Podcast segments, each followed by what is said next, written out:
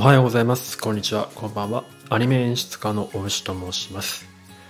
この番組はアニメを作っている僕がですね、アニメ演出家の目線でアニメのことについて解説したりですとか、まあ、いろいろ語っていく番組となっております。はい。で、今日はですね、えー昨日、おとといと推しの子の第1話、テレビアニメシリーズ推しの子の第1話 AB パートについて解説してきたんですけども、今日はその C パート続きをやってみたいなというふうに思います。あの、初めから聞きたい方はですね、ぜひ AB パートの方も聞いていただければと思います。はい。では、えー、とやっていきたいと思うんですがあの初めてこの番組聞いていただく方はですね、まあ、基本的には結構コア向けアニメ好きのコア向けの内容にはなるんですがあの 普通のアニメにちょっと見飽きたなとかっていう人にとってはですねかなり、えー、と興味深い内容に、まあ、したいなというふうには思ってる感じですね。なのでこの音声をですね実際に映像を一緒にあのあ僕これ流しながらやるんですけど一緒にこう見ていただきながら何かの配信サービス等々で見ていただきながらこれを副音声的に聞いていただけるとより楽しめるかなというふうには思います。もちろん映像なしでもあの楽しんでいただけるようにはしたいなと思うんですが時々あの映像を見ながらなのであの多少こう沈黙が続いたりとかっていうこともあるかと思いますがえっとご承知いただければ幸いでございます。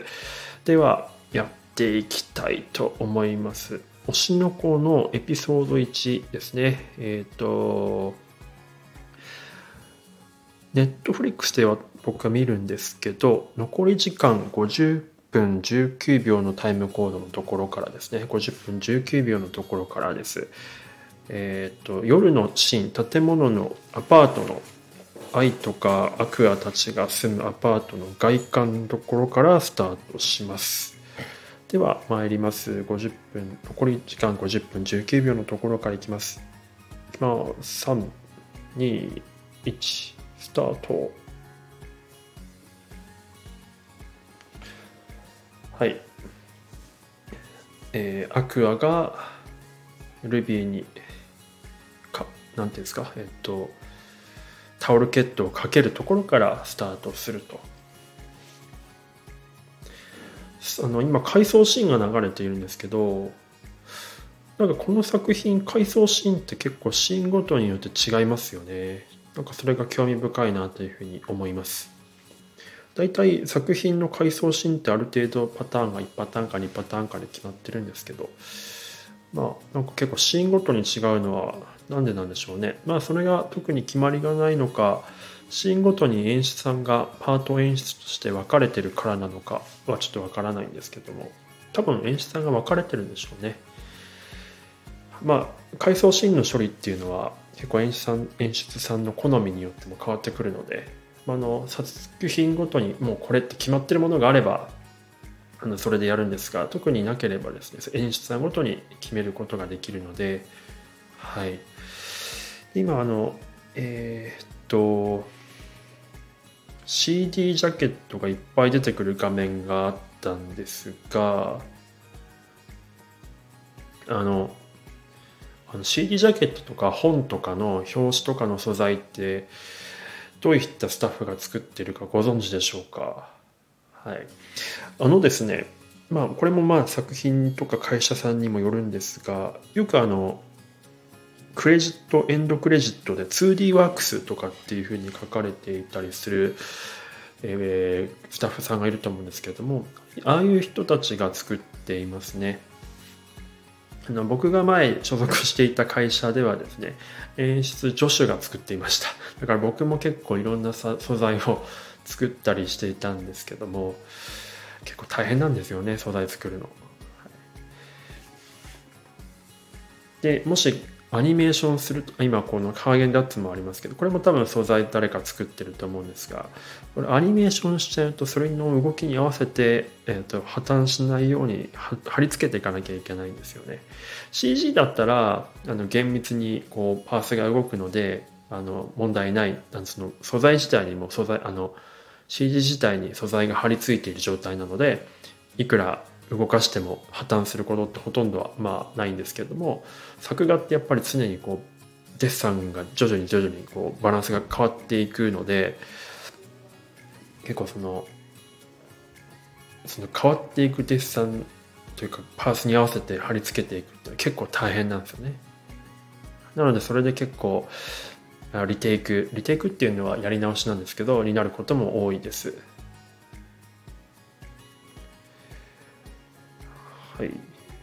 まあ今まあ、この辺のシーンは特に語るようなところもない。あまた回想シーン。点描シーンか、まあ、特に語るようなところもないんですが。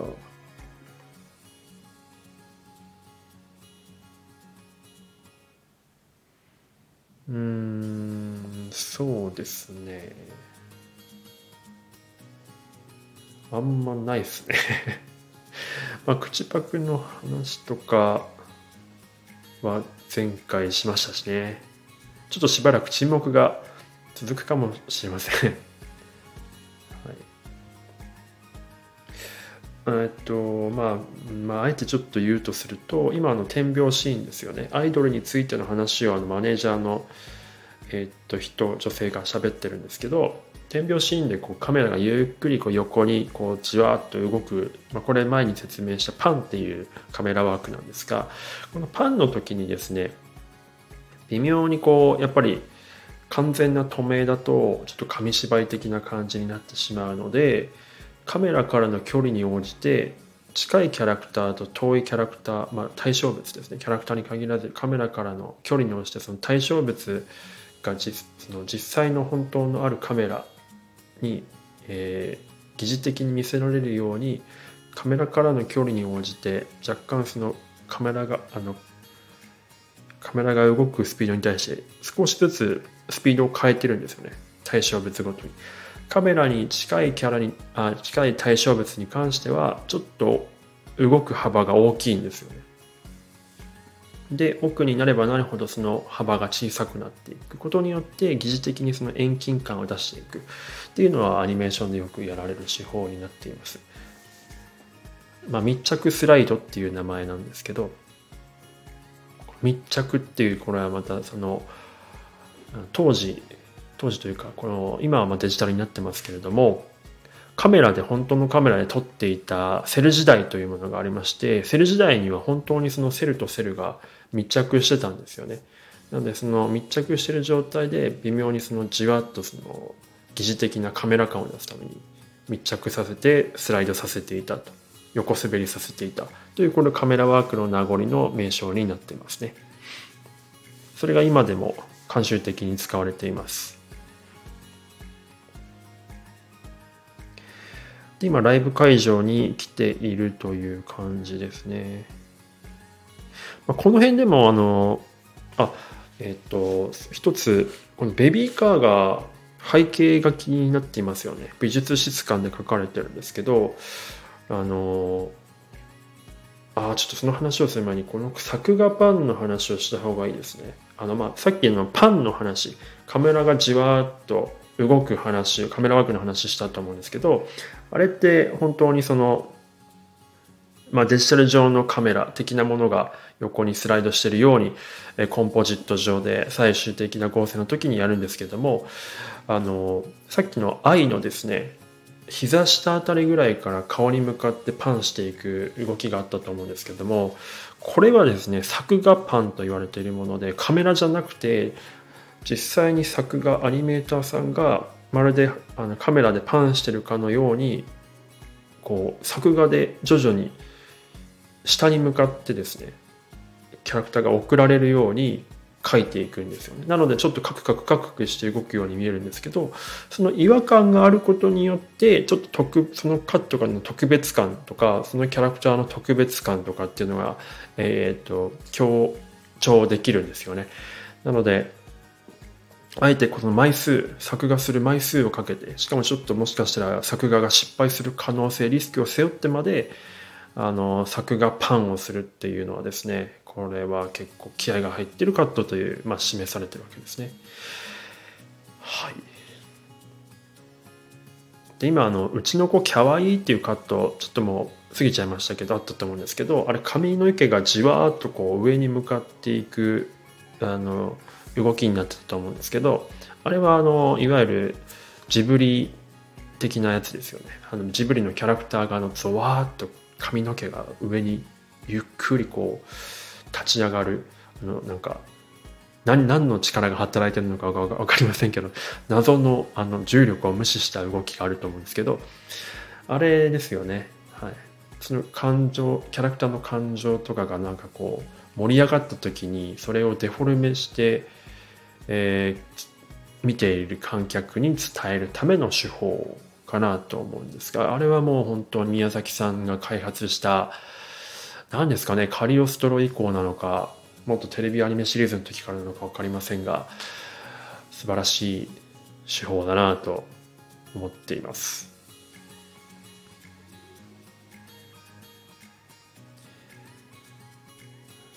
はい。で、そうですね。今もあのリビングで開いたアクアたちがやっているシーンになっていて、あ、車のシーンかな？次。あ、車のシーンですね。あ車のシーンといえばシートベルト問題というものがありましてですねいつの時代からかシートベルトがあるかないかというチェックがとても厳しくなったんですよね。まあ、当然なんですけどあのやっぱりどうシートベルトを後部座席でもしなきゃいけないルールになったと思うんですがそれはやっぱりこう特に子供向けアニメにとってはとても大事なところなのでキャラクターにシートベルトがされていないと必ずリテイクになるというところがあるので演出さんというかは、まあ、コン絵コンテの段階からですねちゃんとシートベルトを書くようにしてないと書き忘れてしまって映像がほぼほぼ完成した後にあれ？これシートベルトないじゃんみたいなあのなんていう、まあ、言葉を選ばずに言うとくだらないリテイクになってしまうのであのシドベルトはかなり気をつけていますね。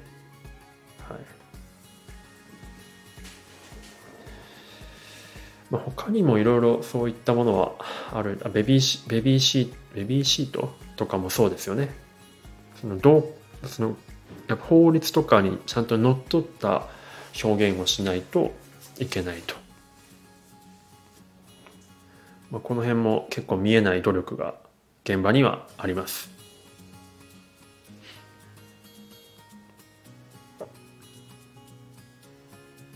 いや今の横一のアルアクアの歩き教室から出てくる時のアクアの動きはちょっと他の歩きと違ったのをお気づきだったでしょうか？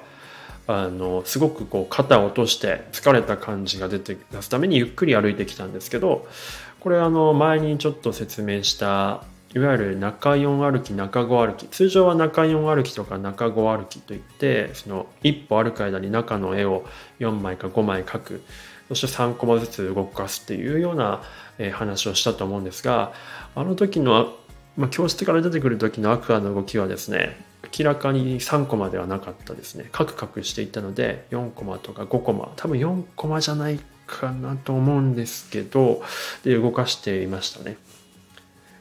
まあ、それによってゆっくり感を出すっていうのとちょっと見ている違和感を出すというのがあります。はい、で今ですね、えーと、監督とアクアが廊下で話しているカットがあってちょっと引き絵でアクアの背中側から撮っているカットがあったんですけどこれあの一点透視図法のレイアウトになっていましてですねその廊下がのその小システム小システムっていうのはその何て言うんでしょうえっ、ー、と建物、まあ、これよくあの西洋画で見られるパースと言われているものなんですけど、えー、見ている人のアイレベル、えー、と目の位置によってこういろんな、えーと、線がですねそこに向かって集中している、えー、で最後交わるところの交点を、まあ、小システムというんですけど、まあ、廊下でさっきのシーンで言うと廊下がの、えー、と天井の線とか床の線がですね延長していくとこうアクアとか監督の位置のところで交点が交わるような仕組みになっている。あれってこういあの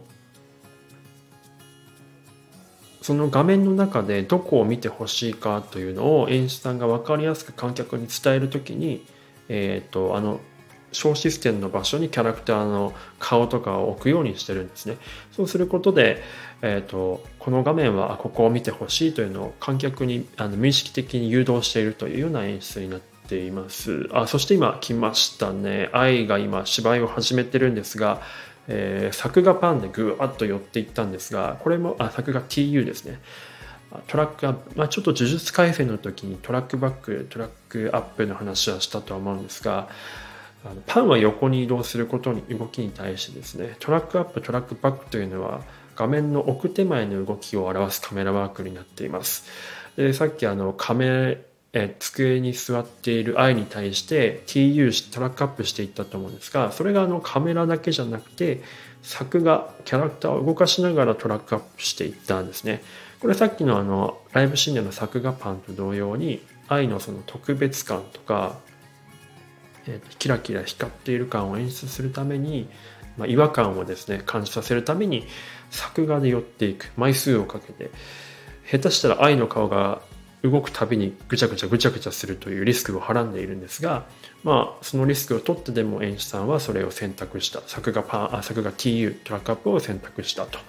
いうふうになってますね、まあ、成功するとちゃんと作画がうまくいくととてもやっぱり印象深いカットに仕上がるわけです。ただ失敗するケースもよくあるのでこの辺はあの演出さんは差分あの差配をですねまあコンテの段階から考えないといけないわけですね。はい。で今、えー、居酒屋にいる監督にアクアが電話をかけているシーンになっていますね。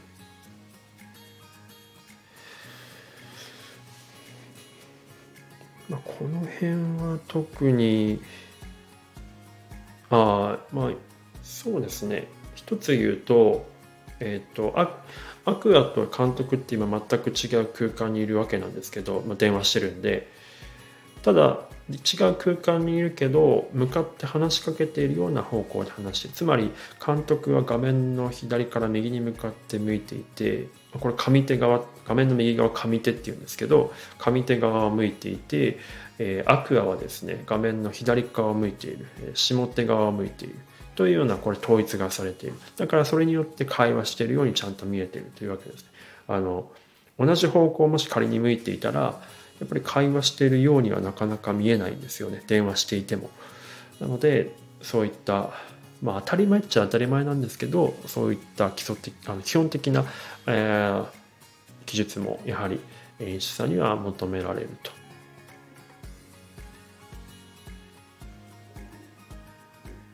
これ面白いですね。今前も出るのが条件だっていうカットがあのちょっとあの煽ってるんですよ、ね、下からカメラ撮っててその前のアクアのカットは俯瞰で撮ってるんですね。これがでさっき言ったのと同じなんですけどあの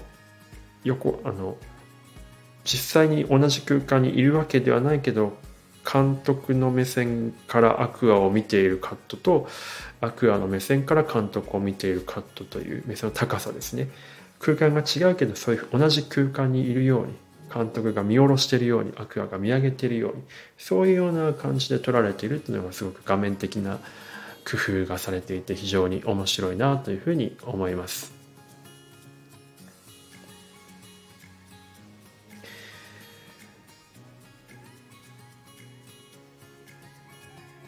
はい、で今あの新しく場面が変わりまして何て言うんでしょう撮影現場にアクアが行っているという感じですね。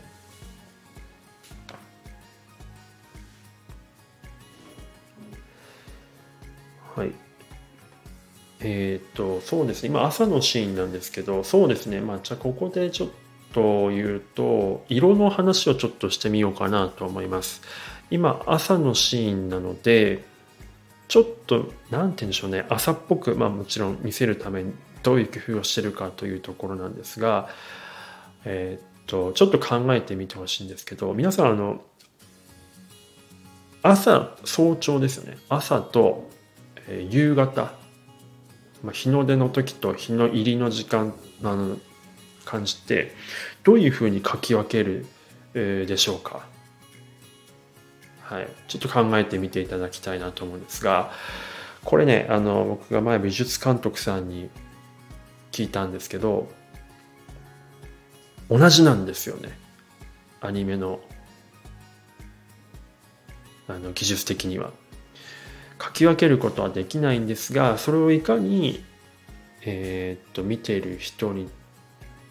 朝と夜、朝と夕方を違う時間帯だと感じさせるかの感じさせるかっていうところが画面設計の腕の見せ所なんですがやっぱりなんかね実際僕らが生活していてやっぱり明らかに朝と夕方の空気感って違うと思うんですよね。あれは多分まあ思い込みっていうのはあると思うんですけどその思い込みというかその主観の感覚を実際のこの実際のというかアニメの画面に反映させるというのが腕の見せ所なんですけど今回の推しの子では、ま、朝のシーンとして見せるためにちょっと藍色というか青紫風のフィルターがかかっているというような感じですね。で光の色をやっぱりオレンジ系ではなくてちょっと白系の光の色にしているということで朝を演出してるのかなと思いますやっぱ夕方ってなるとどうしてもオレンジの思い込みが僕らにとっては先入観があるのでオレンジを入れた瞬間夕方になっちゃうんですよね。なのでそういった気遣いをしてるのかなというふうに思います。で言ってる間にも有馬かなが初登場しカットが終わっちゃったんですけど初登場カット見ましたかね？あのやっぱり初登場カットっていうのはよく要注目って僕何度も申し上げてるとは思うんですけど有馬からの初登場カットも当然要注目でしたと。あれも作画パンだったかな。で、かつ結構アニメーションがしっかり動かされていたかなと思います。あれをいきなり透明で、なんか微妙な動きだとやっぱり印象に残らないので、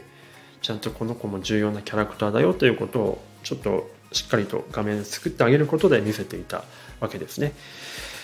はい。で、彼女のその特殊な演技力というのも先ほどの、えっと、撮影シーンまあ、輪郭にハイライトを光らせてあげたりとかすることで彼女のちょっと神秘性とか特殊性を演出していたんですがこの後ね、えーと、アクアが演技をするんですけど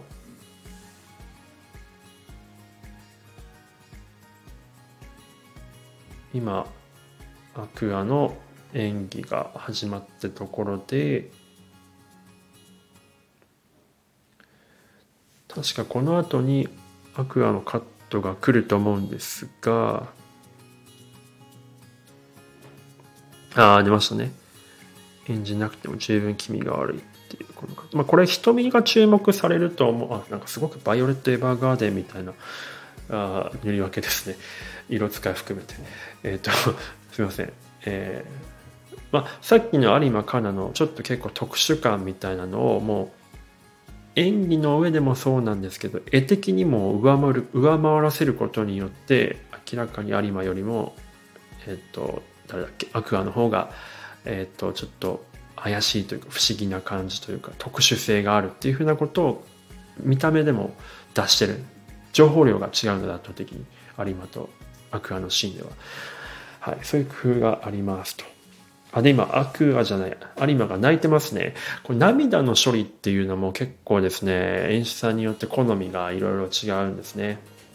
これ、まあ、塗りとしては、塗り、あの、涙の塗り分けとしてはですね、ハイライトとノーマル色と、あと輪郭線の色というのがあるんですけど、このノーマル色の部分をダブラシといってですね、50%の濃度で透けさせることによって、まあ、その涙の液体感みたいなのを演出するのがまあ大体定番なんですが気合入ってるとですねこの塗り透けてるダブラシというその50%濃度にするのではなく全部塗り分けで頑張るっていうその時があるんですよね。